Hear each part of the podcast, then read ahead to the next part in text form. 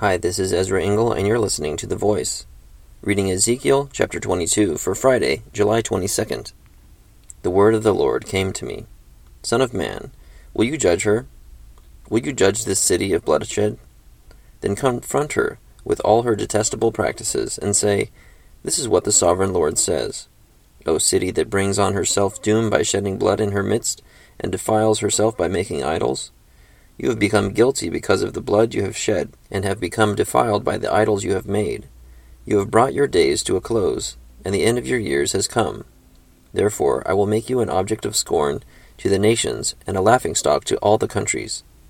Those who are near and those who are far away will mock you, O infamous city, full of turmoil. See how each of the princes of Israel who are in you uses his power to shed blood.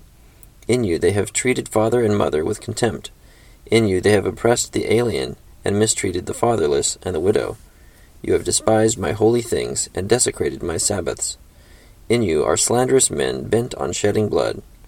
In you are those who eat at the mountain shrines, and commit lewd acts. In you are those who dishonor their father's bed. In you are those who violate women during their period, when they are ceremonially unclean.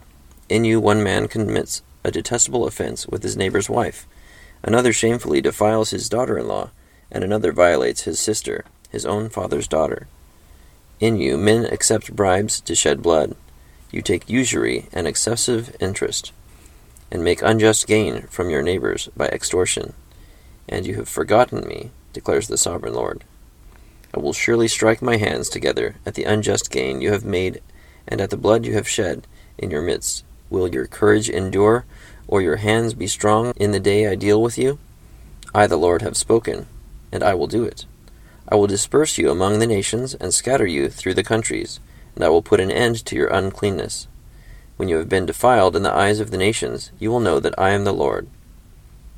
Then the word of the Lord came to me Son of man, the house of Israel has become dross to me. All of them are the copper, tin, iron, and lead left inside a furnace. They are but the dross of silver.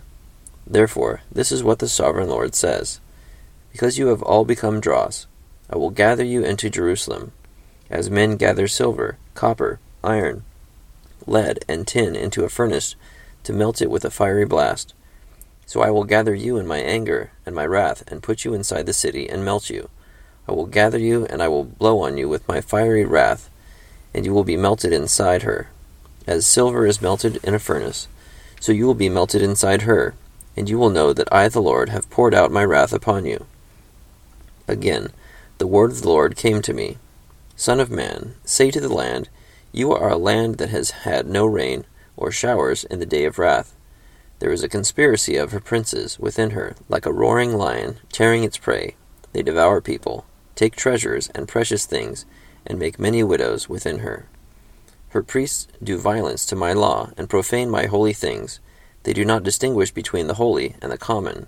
They teach that there is no difference between the unclean and the clean, and they shut their eyes to the keeping of my Sabbaths, so that I am profaned among them. Her officials within her are like wolves tearing their prey. They shed blood and kill people to make unjust gain. Her prophets whitewash these deeds for them by false visions and lying divinations. They say, this is what the sovereign Lord says, when the Lord has not spoken. The people of the land practice extortion and commit robbery. They oppress the poor and needy, and mistreat the alien, denying them justice. I looked for a man among them who would build up the wall and stand before me in the gap on behalf of the land, so I would not have to destroy it. But I found none.